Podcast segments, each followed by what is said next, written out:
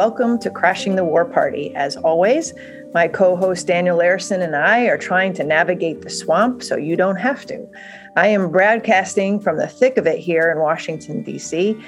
Mind you, D.C. was literally built on the swamp. So, in the springtime, it is a morass of allergies and emerging mosquitoes. And Dan, he's just a stone's throw away in Pennsylvania, close enough to smell it. Today, we'll be talking with Chris Fettweis, a professor and author of Psychology of a Superpower Security and Dominance in U.S. Foreign Policy. But first, let's talk a bit about escalation. The last week has seen a dangerous shift in the rhetoric about the way U.S. lawmakers and officials are talking about the war in Ukraine.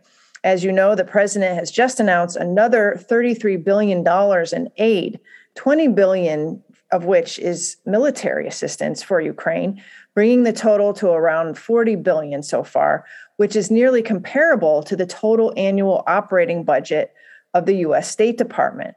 Meanwhile, a congressional delegation led by Nancy Pelosi traveled to Ukraine over the weekend to pledge unwavering support for Ukraine's victory over Russia. Democrat Adam Schiff, who was on that trip, came back and declared on the media this week that we were in an existential fight for democracy. And if we do not help Ukraine win, Putin's anti freedom, anti democracy forces will spill out across Europe and the rest of the world. This isn't just the hyperbolic musings of one congressman, Dan. Last week, Secretary of uh, Defense uh, uh, Lloyd Austin announced that the U.S. goal was to basically to crush Russia signaling that we are moving to a proxy war if we aren't already in one already. So, to put a finer point on it, Republican Congressman Adam Kinzinger came on Face the Nation on Sunday to announce he was proposing a new AUMF to pre authorize use of force against Putin in the event that Russia launches a chemical or nuclear attack. According to a press release by Kinzinger, we, he says, quote, we must stand up for humanity and we must stand with our allies. As the President of the United States has said, Putin must be stopped. Accordingly, the commander in chief to the world's greatest military should have the authority and means to take the necessary actions to do so. Dan, there probably won't be a lot of energy behind that particular bill He's a Republican and his party is not in control of the House. But I'm not so sure there won't be a, a similar movement at some point on the other side of the aisle, given Pelosi's seeming commitment to seeing Russia go down in flames. So, what do you think about all of this? It just seems as though um, things are really escalating here in Washington. Yeah, there's definitely a lot of agitation for uh, the U.S. doing more than it's already doing, and as you have pointed out, with the the um, amount that's already been provided to Ukraine and the amount that's forthcoming in terms of military assistance, uh, the U.S. is already doing quite a bit. Uh, and, and U.S. military aid uh, thus far has been a, a, major factor in helping the Ukrainian forces to drive back the Russians as much as they have. Um, the, the the agitation to do more, though, I think is is is both really misguided and it's based on a basic misunderstanding of of what the goal of U.S. policy should be. Uh, assisting Ukraine to repel an attack is one thing. The, the, idea that we can then help them to actually uh, win outright over Russia, or, or to to weaken Russia to the point where Russia is uh, at, at a, in a position to where it will feel compelled to surrender or something, I think is is wildly unrealistic, and it's it takes us in a direction that ends up putting them in a corner and causes them to feel as though they maybe that they think they're in an existential fight uh, for their own survival, uh, which shouldn't is not the position we want them to be in because then that will make them much more reckless and irrational. Um, and so anything that pushes them in that direction, I think, is a mistake. Uh, obviously, the the AUMF that Kinzinger is proposing is, is particularly crazy, I think, because on the one hand, he's taking for granted that Russia might use biological, chemical, or nuclear weapons in Ukraine, and then he thinks that the appropriate response to that is for us to then jump into the war, uh, which would then practically guarantee more use of nuclear weapons in response to that. Uh, it's it's a, a, very reckless thing, uh, and, and, in general, I, am against pre-authorizations of the use of force of this kind. We've seen before how badly that can go for us, uh, whether it's the Gulf of Tonkin resolution or the 2002 AUMF, where we uh, where Congress essentially signs off on a war uh, before the president has even formally decided on waging it, and simply gives him a loaded gun to go do whatever he thinks is appropriate. Uh, that's not the way that our constitutional system is supposed to work. Congress is supposed to be the one holding the executive in check. It's not supposed to be opening the door for him and, and encouraging him to run through it. And so, even if we weren't talking about war with Russia, if we were talking about a, a smaller military intervention, I would be against some sort of pre authorization because that's not how you should deliberate about matters of war. It shouldn't be something that Congress rubber stamps in advance and then trusts the executive to carry out uh, without any other oversight. Uh, the, the other thing that's troubling to me about uh, the, the position that a lot of people in Washington are taking is that they they talk about Ukraine as though it is an ally of the United States. Yes, the U.S. is providing tremendous amounts of security uh, cooperation and, and military assistance to Ukraine. Uh, but it's important to understand that this is all assistance that the U.S. is not required to provide. It's something that we're choosing to provide because Ukraine is the victim of aggression, and I and I think that's appropriate uh, within limits. But one thing we we can't do is then confuse that relationship with an alliance that then obligates us to do more for them. Uh, and and one of the things that's very sneaky or, or kind of dishonest about Kinzinger's resolution is that he frames it as defending the territorial integrity of United States allies. But Ukraine is the only one that he's talking about, and Ukraine is not a United States ally. Indeed, that's the, at the heart of the whole issue about U.S. policy in this part of the world. We have so far refused to extend alliance guarantees to them because we don't think that Ukraine is actually worth fighting for, because we don't have vital interests in Ukraine. And nothing has changed in the last three months uh, on that score. And so we shouldn't start acting as though things have changed. Um, and, and so that's, I, I, hope that most members of Congress will see through that when they look at this resolution, if it does come up for, for a vote, uh, and, and they really ought to repudiate it uh, outright because there, there, there, there's no plausible scenario where fighting a war with Russia over Ukraine is in the interest of the United States. And, and that needs to be made very clear. And, and I hope that the White House also clarifies that the president doesn't want the authority that some members of Congress want to give him uh, because he's not going to use it. And, and I hope that that message comes out uh, sooner rather than later.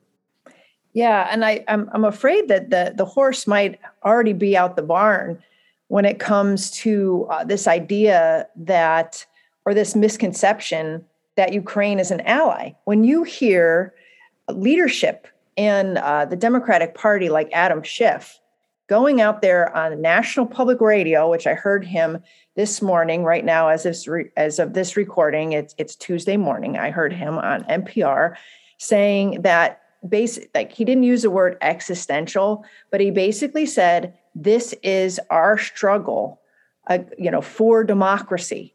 And if we don't step in and we don't ensure that Ukraine wins this struggle, that it will pour out beyond the borders of Ukraine. He is invoking the domino theory.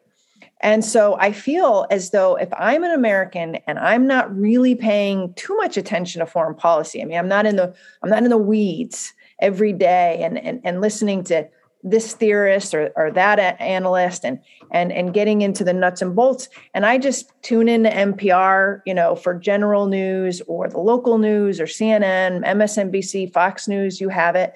And I'm hearing this drumbeat about how Putin represents another Hitlerian figure who, if not stopped, will be a scourge over the earth, and that my rights and your rights and the rights of people of, of democratic peoples all over the, the globe are, are threatened by this man. Um, I, I'm going to just assume that Ukraine is an ally. You know, the the the the the the actual uh, technicalities of the situation are going to go right over my head and so i you know I, am with you I, I wish we could make that distinction it, it, could be more clear but i feel if our own uh, members of congress aren't being responsible and making uh, that delineation i just just don't know if how you how you claw that back in the minds of of the american people who when polled believe that we're doing enough or we need to do more for the Ukrainian people because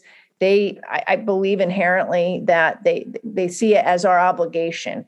Now the the good news is over 70% of Americans um, are still against putting boots on the ground and sending US soldiers to fight this fight. But they do, they they want more sanctions on, on Russia. They want to give more aid, more weapons. But um, you know, uh, sadly, that means escalating the fight with Putin. You're backing him further into a corner.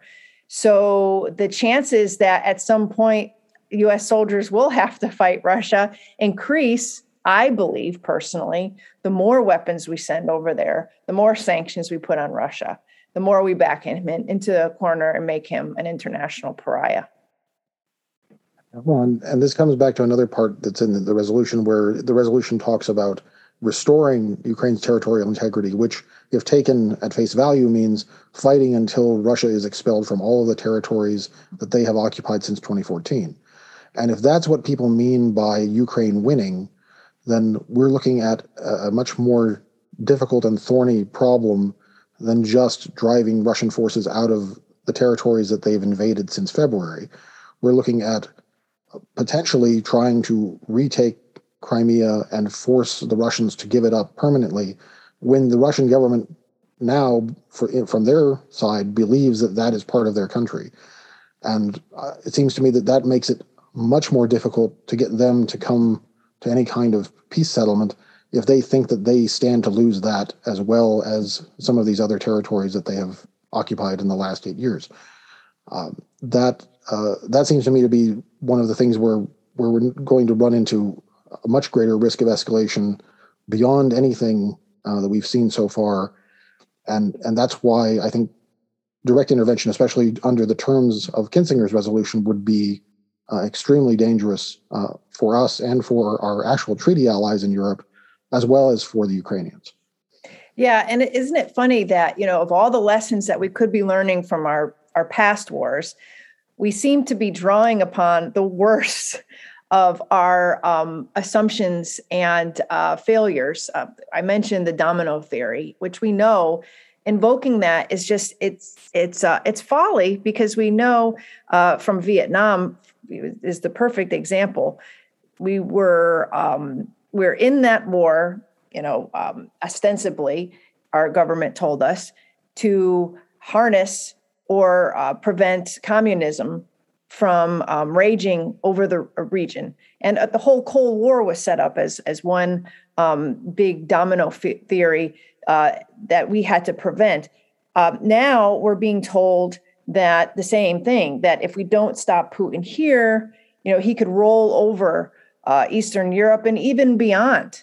And you know, most people who are following this, who are experts, even even people who aren't experts are saying, given everything that we've seen from the Russian military on the ground, that's not going to happen.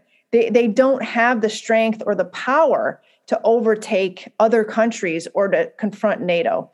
Secondly, this whole AUMF thing, you know, we still have two AUMFs on the books since uh, from 9 11 uh, period. So we have that you mentioned the 2002, which was the authorization for the use of military force against Iraq, which has been used um, to uh, justify all sorts of things, including, I believe, the assassination of Qasem Soleimani uh, during the Trump administration. And then you have the 2001 AUMF, which would authorize the use of force against Al Qaeda and associated forces in Afghanistan. Both of those are still on, on the books. The House voted to get rid of the 2002, and it never went to a Senate vote because it got all tied up, I believe, in um, a defense spending bill right before recess at uh, holiday, uh, you know, the New Year holidays, uh, and it just died. And so we can't even get rid of those two. Let's just we're going to add another one, um, and and with no um, you know, there's no irony. We're going to uh, support a, a, another AUMF. Uh, so I, I feel it, the it, this is the best that we got in Congress. It's pretty pathetic. Well, and speaking of the, the AUMFs, uh, one of the, the things that we've seen, uh, especially with the 2001 AUMF, is how broadly these can be interpreted and how uh, they will be stretched beyond any uh, any sensible meaning of, of what the text says to apply to almost anything that the government wants to use it for. Yeah. And so it it it while technically Kinzinger's resolution is only about responding to the use of unconventional weapons, uh, I, I, can imagine if such a thing were to pass, that it could get twisted or used uh, for other purposes beyond that. And so you, you really don't want to have something like that on the books. Uh, like I said before, it's, it's a loaded gun just waiting to be used. And, and we don't want to be uh, getting into a war with Russia uh, really under, under any circumstances if, if we can possibly avoid it. And anything that, that brings us closer to that uh, is very bad for the country. And uh, that, that this AUMF certainly qualifies as that.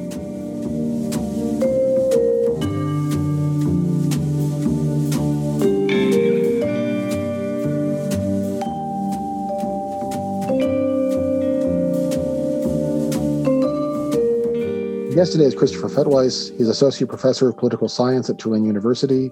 He is the author of Psychology of a Superpower, Security and Dominance in U.S. Foreign Policy, Making Foreign, Foreign Policy Decisions, a Presidential Briefing Book, The Pathologies of Power, Fear, Honor, Glory, and Hubris in U.S. Foreign Policy, Dangerous Times, The International Politics of Great Power or Peace, and Losing Hurts Twice as Bad, The Four Stages to Moving Beyond Iraq. Welcome to the show. Oh, well, thank you for having me.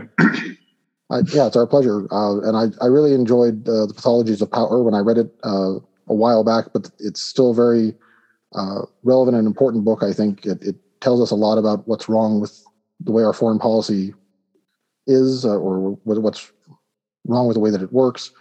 Um, as you explain in that book, U.S. Uh, foreign policy suffers from certain pathologies like that of the foreign policy of any other powerful state. one of these is the obsession with credibility uh, another is the role of fear and exaggerating and imagining threats. Uh, and we know that hubris can lead to, to disaster. We've seen that many times. Uh, looking at US policies today, where do you see these pathologies causing the most harm? That's a great question. Uh, and when you say harm, it could be a lot of different things. Uh, as far as stupid decisions goes, I worry that our credibility obsession is going to compel us into uh, pushing the button or pushing the envelope too much in when it comes to this Ukraine crisis. I think we're worrying too much about how our messages that we're sending through our actions are going to affect what Vlad is going to be doing. And Vlad's actions, it seems to me, are more likely internally driven than externally driven. So many people in our side of the pond think that we are more or less controlling what he's doing, or at least we're having a decisive effect on what he's doing. Uh, expanding NATO was, a, I've thought for a long time, an incredibly stupid policy. But Vlad still had choices to make. It's not like that forced him to do anything. And it's not like today we can get the Russians to sit down at the table and accept some kind of peace deal if we wanted them to. It's all, it's a lot of people think that we are at the, because we're at the center of our universe, we're at the center of everybody's universe. And that's a natural human psychological reaction. We all think that we're most important actor out there.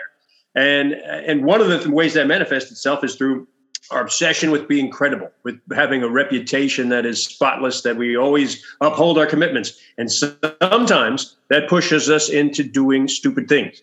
And uh, and because nobody ever worries about our credibility for good choices. It's always our credibility to act and to fight. Uh, and I worry about how uh, people will be. I, I, think if you're if the basic question is which one of our pathological beliefs is likely to be more harmful in the next few years, it's probably that one. Uh, although you can make a good case too that we're worrying too much about stuff. We're worrying too much. If Vlad's not coming over here, whatever happens, is then after this is over, we're not going to be speaking Russian. Uh, it's not. But if people start thinking this big scary thing for us, that might push into stupid things too. So, you know, I suppose that's a roundabout way of saying all of our pathological beliefs may push us into doing making stupid choices. Right. Well, and, and credibility certainly comes up a, a lot more often uh, in foreign policy debate. It, it is sort of mm-hmm. the the for first and last resort of hawks uh, whenever they want to do something. Yeah. Um, uh, in your discussion it's an, credibility. It becomes it's an it's a means of any rational universe. Credibility is a means to get end to approach ends, but has become now an end in itself. That we act in in part on behalf of our credibility, uh, in hopes that down the line it will become again a means to achieve an end. But for too many people, like NATO itself, They, we, we, we conflate our means with our ends. Uh, traditional tools have become the goals. So preserving NATO is going to become a, an important goal for us in the next few years, as just as maintaining our credibility and our resolve has become a goal rather than a tool. And that kind of talk leads people into acting for reasons that don't really necessarily line up with the national interest. Uh, once your tools become ends, you have a good chance of acting in ways that are going to be uh, pathological come down the line. And, and one of the ways that we see credibility deployed uh, most often is, is when there are no real uh, discernible national interests at stake. Uh, and so it's always built up into this larger issue of trying to save the entire alliance system or the world order or the democracy itself. And, and yet, predictions of doom, as you say in your book, uh, predictions of doom that usually accompany apparent losses of U.S. credibility are rarely borne out by events. Mm-hmm. So, why do you think credibility arguments continue to be taken so seriously despite their being discredited over and over? I think they have a certain intuitive appeal. It sort of makes sense because we've, you know, when you're either raising children or dealing with friends, that if if you have people who always live up to what they say they're going to do, if the parents always come through with the punishment, then the kid is less likely to act that way, act bad in the future. But states aren't children. And it's not going to be the case that they necessarily learn the same kind of lessons that we try to teach children. In fact, there's a lot of people out there studying this question, as you know, and they find that states very rarely learn the lessons that we, whoever we are, try to teach them. Uh, they're not listening in the same way. They're not listening, and they, they think there's motivations behind our actions that we we don't even realize. So they don't learn the lessons that we're trying to teach. So it has an intuitive appeal. It seems to make sense that if we always live up to our commitments and everybody knows that, then it will deflect and deter bad behavior in the future. But that's not how life works a lot of times. Have their own reasons for acting that, believe it or not, have little to do with what we think or how we're going to act. And uh, it's it's hard. And one of the things we're terrible at in this country is putting ourselves in the shoes of other people and trying to understand why other countries are behaving and uh, as they do. And uh, one of the ways that gets warped, one of the in, the barriers to that empathy is the notion that our actions are going to shape what they're doing in the future. It also makes us it, it, it's empowering. It makes us feel good to think all we have to do to to control the future is to be credible, and then we can control Vlad. We can control the Iranians. We can have better outcomes. That's it's in our hands, everyone, and that seems to oh, it seems to be very. Uh, it makes us happy. It makes us sort of comforting that the future is controllable, and when in reality it's not, and other countries aren't in a lot of ways. So it's an illusion to think that credibility is going to be helpful in the future. And because it's never really been helpful in the past, it's just hard to tell that. It's hard to see, make people believe it. Thanks for coming on, Chris. Um, on sure. that note, I was wondering, how do you feel? Do you feel that there was anything that the United States could have been doing? I know um, that you've warned against this idea that we could shape what Russia is doing right now, but could we have done something better before the invasion to maybe prevent it from happening? Yeah, I don't know. Uh, it, the big question in my mind is what if we had taken NATO membership off the table in a very uh, obvious way? Would that have affected Vlad's calculations? And in the last few months, it doesn't seem like it would have to me. I don't know. Who knows? I wish we had. I wish we had taken it off in 1996. I don't understand. It's not like um, it, it, I've just spent a lot of time saying we can't control other people's actions, but we can affect them. Especially when the, you're the strongest player in the system, you get to have the biggest impact on other on how the system works. And expanding NATO was incredibly pointless and stupid and counterproductive. However, in the last few months, in the lead up to this war, I'm not sure it would have made any difference to Vlad if uh, if we had said we'll never expand NATO, because he thinks we said that in 1991 and 1990. So I'm not sure he would have bought it. I'm not sure there's anything we could have done. And as bad as we are in understanding other countries, I, am doing my best. I can't understand Vlad right now. I don't understand how he thinks this is going to work out for him. And there's really not a whole lot we can do to affect it. And I, I hope we don't start thinking that the Donbass or the Crimea are in our vital national interests, because that's an expansion of interest that is way out of control. But I'm not sure to answer. I, I don't know what you guys think. I don't know that we could have stopped this short of trying to stop it with force would have been, which would have been totally counterproductive or and totally you know, absurdly risky. Do you think there are things we are doing now that are counterproductive? Um, the the sanctions, for example. Um, they're trying to corral all of these nations to stand behind us in this ex- existential fight against autocracies. Um, do you think that that's making things worse and, and trying to shape or control what Vlad is doing, um, are we be actually being counterproductive in those efforts? I don't think so. I think it's been fairly measured so far in the sense that uh, we, President Biden is quite clear that there's a line he's not going to cross. Uh, and and despite how there's you know there's hawks thinking that that line is kind of productive in itself, having that line is good. And I think what we've been doing so far is good in this. If it encourages Putin not to do this again and encourages the countries around him that if he does it again, it's going to go poorly for him. That they don't have maybe if the worst case scenario would have been that lightning campaign of four days into Kiev and it's all over, because then panic would have set in in Eastern Europe. And at least I think this will avoid panic. But I also think that the most important two players in this drama moving forward are China and India. Uh, and yeah. I think we should be thinking not so much about punishing Vlad as getting the Chinese on board. If if he if God forbid he makes it a stupid choice to introduce chemical or uh, tactical nuclear weapons, that's going to help put pressure on the Chinese. So I, I think what you how you said that was very important about how you know an emerging uh, democracy versus autocracy axis in the world that worries me. And if we mm. could get the Chinese on this side of the, they don't have to love us for everything, but if they could just move away from Vlad a bit, just like in the 1970s, if having China on our side would help. And to avoid that outcome, that worst case scenario is another bifurcated world, which I think we can, if we're not idiots, we can avoid that know, we've had a, a, a bunch of stories uh, at Responsible Statecraft talking about how uh, the majority of countries in the world are not necessarily on board with our efforts to sanction Russia, to condemn Russia.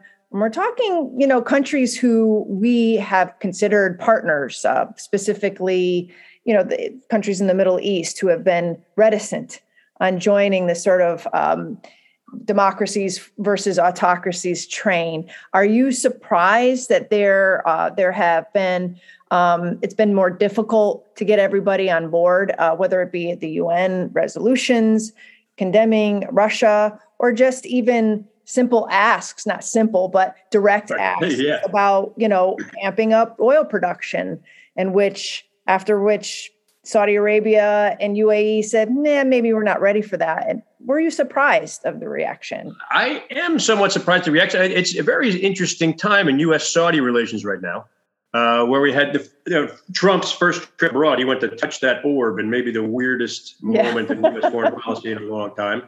And Biden has taken it. We, there hasn't been a lot of discussion in mainstream circles about how different the Biden administration approach the Saudis has been. In fact, just this morning, I was reading a good article about somebody was saying we should be, you know, who cares what Saudi Arabia thinks? I was agreeing with that article to some degree, but they're still a very important act. And I have been somewhat surprised. It, it, this is new territory where the Saudis not lining up with us, and a lot of that has to do with, of course, the Iranian issue more than the Russian issue. And uh, but I think over time, it's if this war keeps going, and it looks like it's going to. I don't know how it ends. People have been asking, you know, all the press, they ask you right when this starts, how does this end? I have no idea, and neither does Vlad. I don't think. But uh, as it goes on and drags on, I think the pressure is going to be to build on those countries, and I think more will start at least going into the abstention camp rather than the active support camp. There's move, there's signs that the Indians are moving that way. Uh, the, the, Chinese, one day that there's you know they're all over the place. It's hard to tell. Uh, but I think over time the pressure is going to grow on some of those countries that are ambivalent toward this as the as it becomes clear what's going on in Ukraine and and, and as it beyond you know as Russian propaganda becomes more farcical. And you know saying you know, what, what Lavrov said yesterday about Zelensky being uh, an anti-Semitic, anti-Semitic Jewish okay uh, maybe but it all that just makes it, it's hard to to line up with crazy.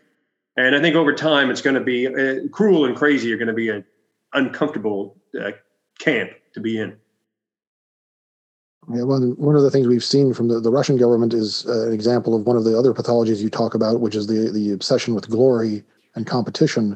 Mm-hmm. Uh, and uh, and on our side, lately we hear a lot about great power competition, where the competition seems to be for competition's sake and without any really well defined goal otherwise.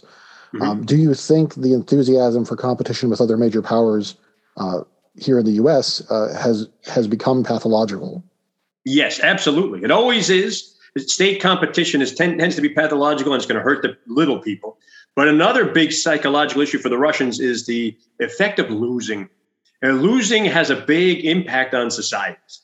And uh, I wrote a book about this a long time ago. But whether it's the American South or the Russians after the Cold War. It hurts people to lose and to be. And this is why you know Trump is just uh, obsessed with never being seen as a loser, so he can't admit that he lost the election. Putin has been obsessed with the loss in the Cold War. It, it, it, it and there's a psychological there are sort of patterns that occur in countries when they lose. And it's very, it, it has tremendous impact. Just think what happened in this in this country in the 1970s is after after Vietnam after the loss of that war, it had a huge impact on how what we thought of, of America, of ourselves. And I think more than anything else, 1991 helps explain 2022. That it's the loss, and it's because it's the same people running it, running the show in Moscow now that very strongly felt that loss. And it's their attempt to try to put to set it right it would be as if uh, a bunch of Confederate generals had run had come to power in the United States in the in the 1890s. They would still be pissed off, and they would still be aching about the war. This, I think is this may be seen maybe in another 50, 100 years as maybe not the first shot in the in this in the second Cold War, but the last shot in the first one. And I think that is that's the only way I can really wrap my head around what is happening and what could be motivating the folks to do this. One of the things that you talk about uh, is how states perceive uh, other states, how, how, they develop enemy images of the others. Uh, we're certainly seeing how the Russians have come to perceive us a certain way uh, uh, as an enemy. Um, and as you said, enemy images are not always false, but they can be distortions or exaggerations of hostile intentions. Uh, which enemy images do you think have become pathological in our foreign policy debate, looking out at the rest of the world? Well, many for us, and and we for a long time it was the during the cold the uh, war on terror it was the focus on the Iranians. The Iranians had become the, the, the Soviet Union essentially of the war on terror. They were they were behind everything. They were the root of all evil. And Putin's making a, a strong play now to come back as the main enemy of the United States. And you could see the effect of that image, that enemy image, that pathological notion of the enemy in Putin's mind because one of the things that that image does to you is it makes the enemy seem very strategic and very very wise and have their hand pulling all the strings in the world and putin is obsessed apparently convinced that the united states and nato are behind all these color revolutions and behind the uh, the the uh, the coup or the, the revolution in Ukraine in 2014, he sees this as NATO's war. He's that NATO is behind you, uh, NATO uh, behind Ukraine. That kind of thinking only makes sense if you understand that he is he sees the United States and NATO as an enemy, and then and with that, there's a lot of sort of standard psychological uh, implications. And one of them is the enemy has the, his tentacles in everything and is pulling everything. So it, it's what seems like a coincidence. It's really the enemy because they're strategic. They're very well, uh, you know, they, they, they think the long in the long game. They play chess when we're playing checkers. You hear that all the time. You used to hear that about Putin all the time. Putin, well, he's always thinking long term. He's a master strategist. Oh, the Chinese, they think in terms of generations. Not, no, they don't. They, they're just like us. But the way we, but every enemy, just think about this every single rival we've had in my lifetime, they only understand the language of force.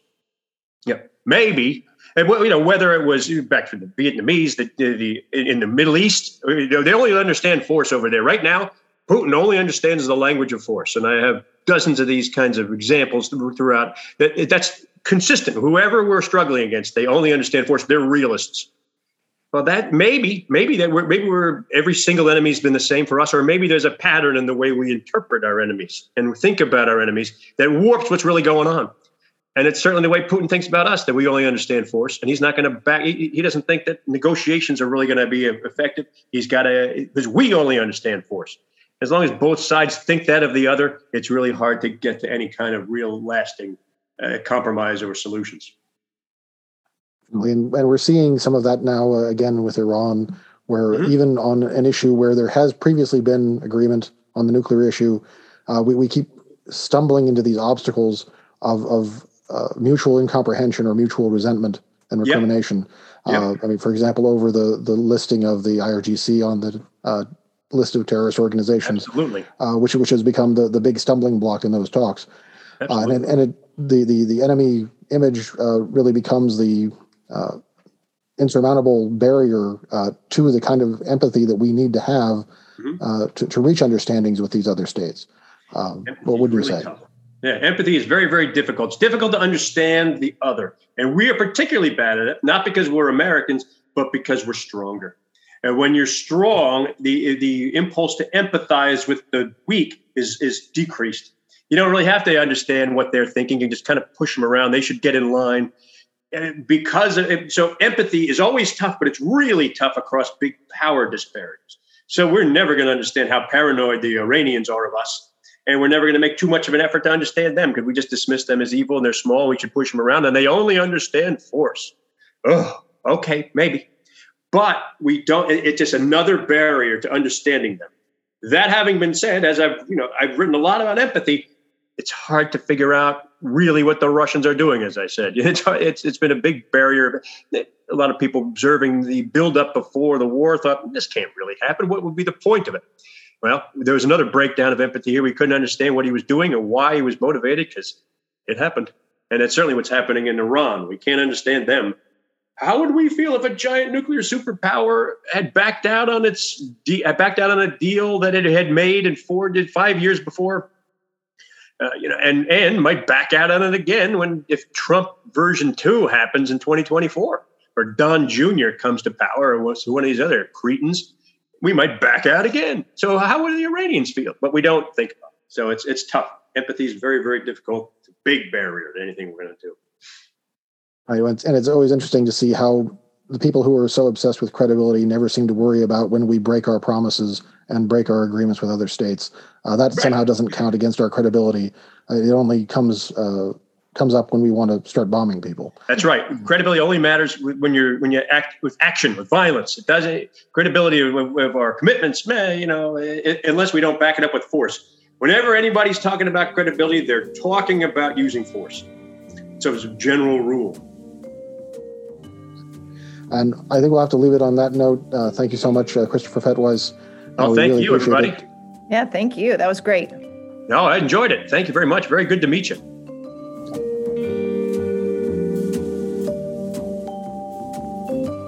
Thank you again for tuning into today's episode. If you enjoy and value real conversations such as these, please leave us a five star rating on your favorite podcaster of choice. Right now, Crashing the War Party can be found on Stitcher, TuneIn, and at Substack at crashingthewarparty.substack.com, where you can also sign up for our newsletter. Special thanks to our editor, Remzo W. Martinez, the Crashing the War Party team, and to you, our listeners. Let's create a more peaceful world, one episode at a time.